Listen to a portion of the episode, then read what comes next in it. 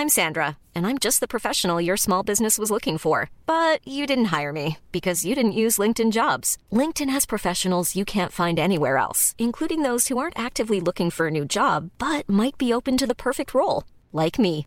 In a given month, over 70% of LinkedIn users don't visit other leading job sites. So if you're not looking on LinkedIn, you'll miss out on great candidates like Sandra. Start hiring professionals like a professional. Post your free job on linkedin.com/people today. Hey, I'm Ryan Reynolds. Recently, I asked Mint Mobile's legal team if big wireless companies are allowed to raise prices due to inflation. They said yes. And then when I asked if raising prices technically violates those onerous two-year contracts, they said, "What the f*** are you talking about? You insane Hollywood ass." So to recap, we're cutting the price of Mint Unlimited from $30 a month to just $15 a month. Give it a try at mintmobile.com slash switch. $45 upfront for three months plus taxes and fees. Promo rate for new customers for limited time. Unlimited more than 40 gigabytes per month. Slows. Full terms at mintmobile.com. How's it going, folks? Welcome back to the channel. So, it's not exactly a happy Monday this week, but it is a Monday regardless. So, it's time for the Monday agenda. Going to be looking back at the Derby Day defeat from yesterday, looking at the next 24 hours in terms of transfers before the transfer window closes. And with that, I'll be doing a depth chart of Celtic's positions, including the players that I expect to be at the club and excluding the players that I expect to leave the club over the next 24 hours. So, let's get straight into it.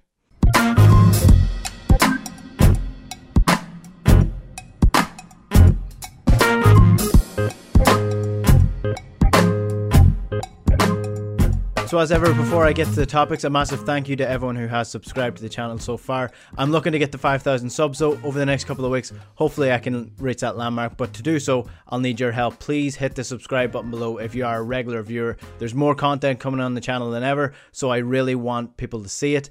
If you like the video, hit the like, subscribe to the channel, and leave a comment as well. Let's start with the Derby Day defeat. So it was a 1 0 defeat for Celtic in the first Derby of the year. Filip Helander getting the only goal off the game.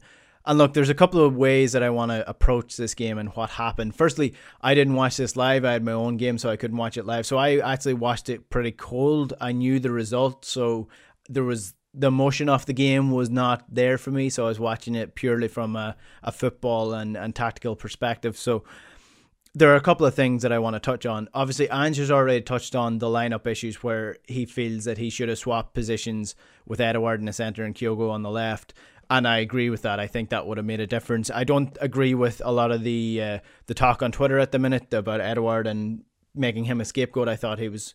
I mean, it wasn't his best performance, but he, he missed he missed a good chance. Fair enough, that happens.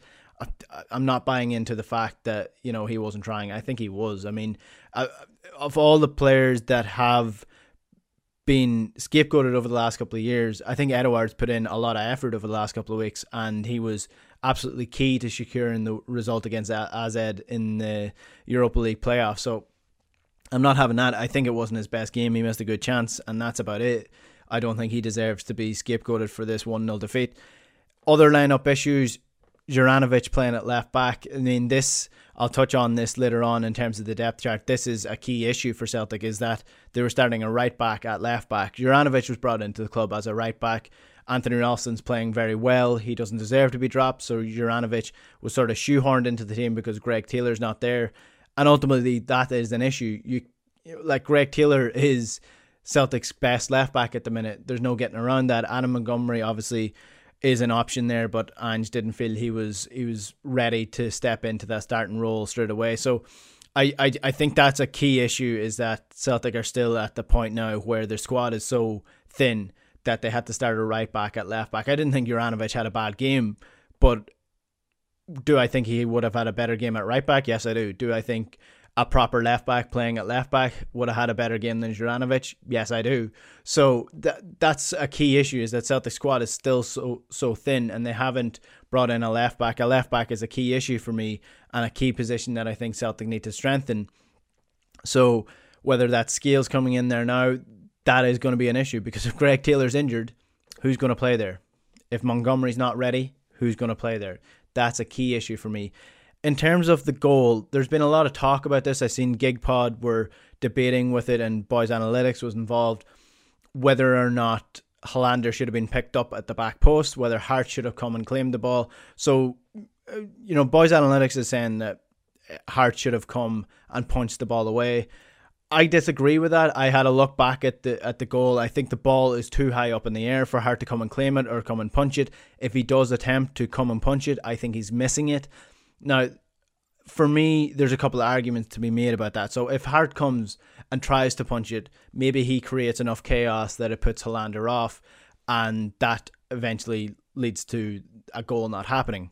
So that is that, that is an argument you could make there. For me though, a centre back who's dominant in the air like Filip Helander, he's six foot four.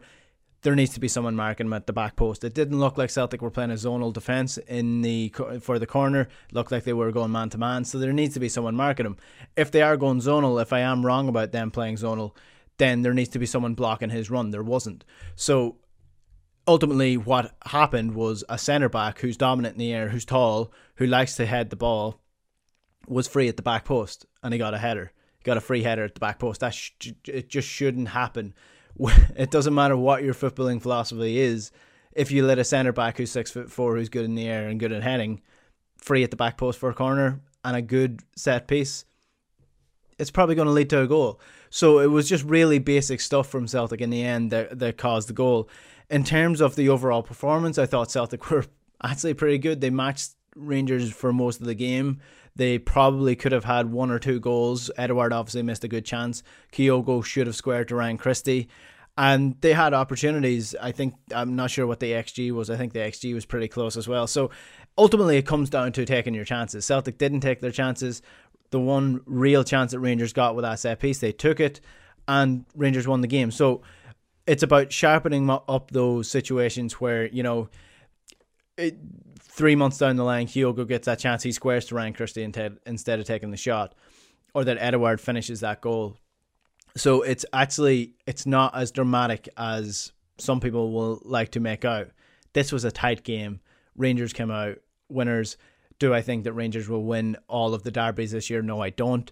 Do I think that Rangers are going to run away with the league like uh, they did last year? No, I don't.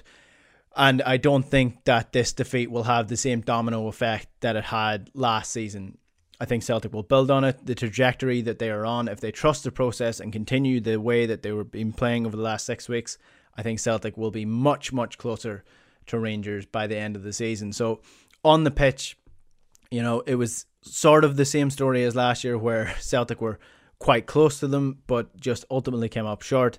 I think positive wise, this was very close. I th- it was a coin toss of a game. So disappointing, obviously, to lose the game, but I think that the next derby game, Celtic will either win it or or they won't lose. So that for me is progress. If you've lost all the last four of the games, then a draw is a pro is progress. A win is even more progress. In terms of things off the pitch, obviously, you know, it's the same old story when it comes to this game.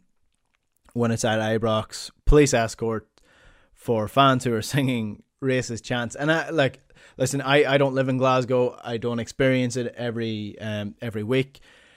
I experience what I see on the TV or what I see in the newspaper. So I, I'm not going to sit here and claim that I know what it's like to be an Irish Catholic or an Irish uh, immigrant in Glasgow. But what I don't agree with is a police escort for fans who are being racist. They are they are being racist. If you replace Irish, if you replace the word Irish, if you replace the things, the connotations it comes with that with any other foreign national, then this is a blatantly racist chant being escorted by the police. So I I it was absolutely sickening for me, and the silence within the major news organizations about this is sickening.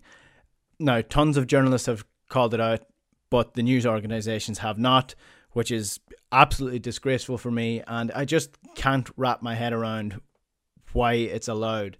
I there was a piece on the Daily Record about the ticket allocation and how the world media reacted to that and how it was a sad day for football. I mean, is the racist chance not a sad day for football?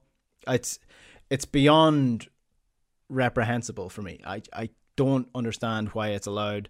It happens too often, and it's just it's just the same old story. It's it's sad more than it is anger because it just continues to happen and and nothing happens about it. So, I mean, Is anything going to happen? Probably not. So it's probably better just to move on to the next 24 hours. What's going to happen in terms of the transfer? So the transfer window closes on Tuesday. Next 24 hours are crucial for Celtic. It looks like it's going to be two signs. Georges Giakoumakis is going to come in from VVV Venlo, and uh, Jota from Benfica is going to join on a loan and buy deal. So I've already spoken about Giakoumakis.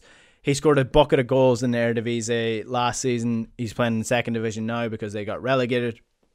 The main questions I have around him is why did he explode last year? What caused that? Was it natural progression within his career and he's just become an absolutely unstoppable striker? Or was it a bit of form, confidence, bringing it along? Goals made him even more confident and he just kept scoring more goals. So the the main question I have around Giakoumakis is can he recreate that form? What caused that form? And can we invent the situations or recreate the situations that allowed him to score all those goals for Venlo last season. That's my main concern. It's always concerning when you see a player score a bucket load of goals out of nowhere and then you're just worried is he another Michu? Is he, is he another player who's going to score? He scored 24 goals. Can he do that over the next courses, the next five years? Can he even get close to that? That's my main concern. But positive side, 2.5 million for a player who's the top goal scorer in their division last year. If he can recreate that form, then he will be a very good player for Celtic over the next year or so. The second player is Philippe Jota, who's joining Celtic from Benfica on a loan to buy deal.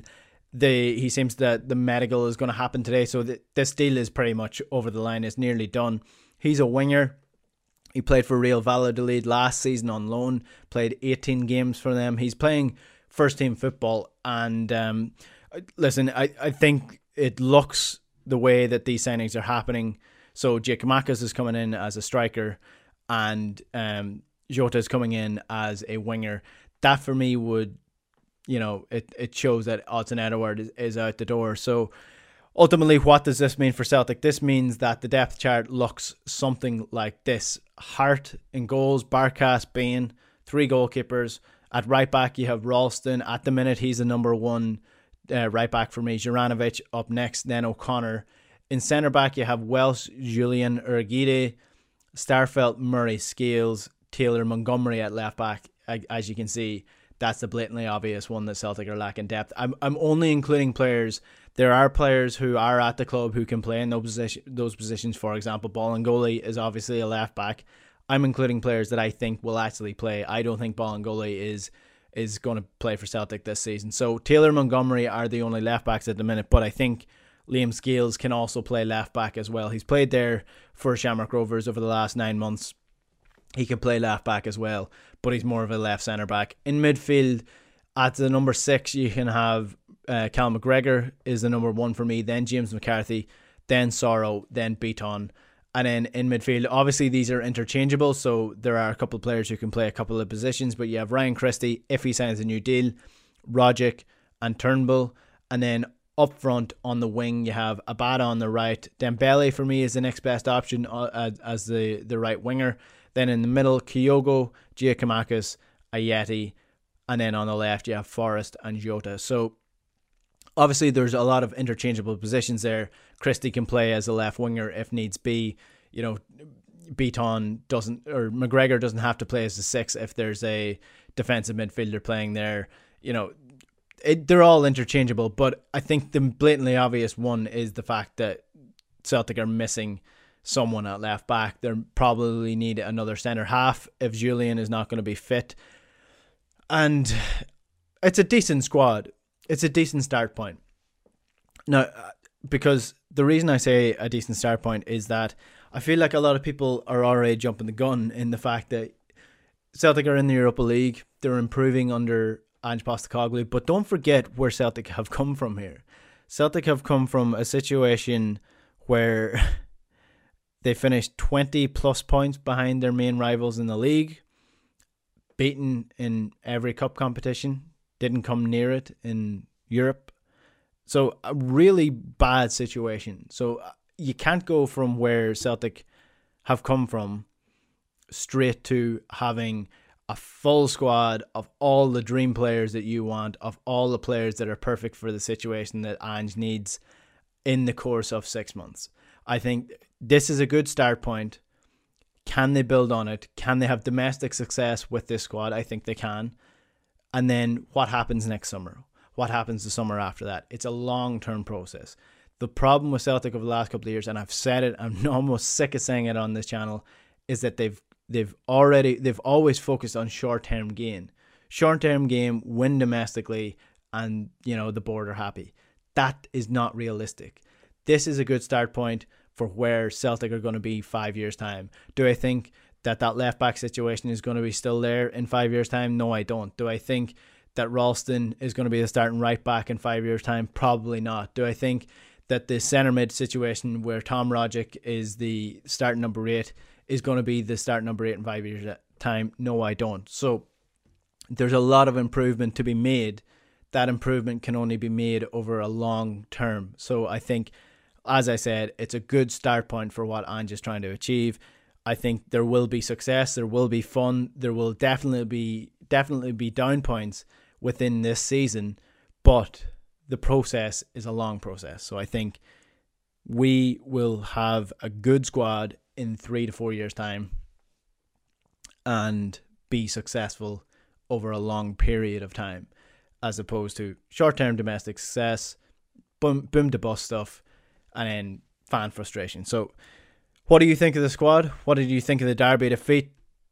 Let me know in the comments below. Subscribe to the channel if you haven't already. Again, like I said, I'm trying to get to 5,000 subs. So if you haven't subscribed, please do subscribe to the channel and I'll be bringing you more content over the next couple of weeks or so. The huddle breakdown will break down the Derby defeat this uh, this week, probably Wednesday or Thursday when we record the podcast. So for more in depth analysis, you can follow the huddle breakdown as well. This is the Monday agenda. Thanks for watching, folks. We'll chat to you later.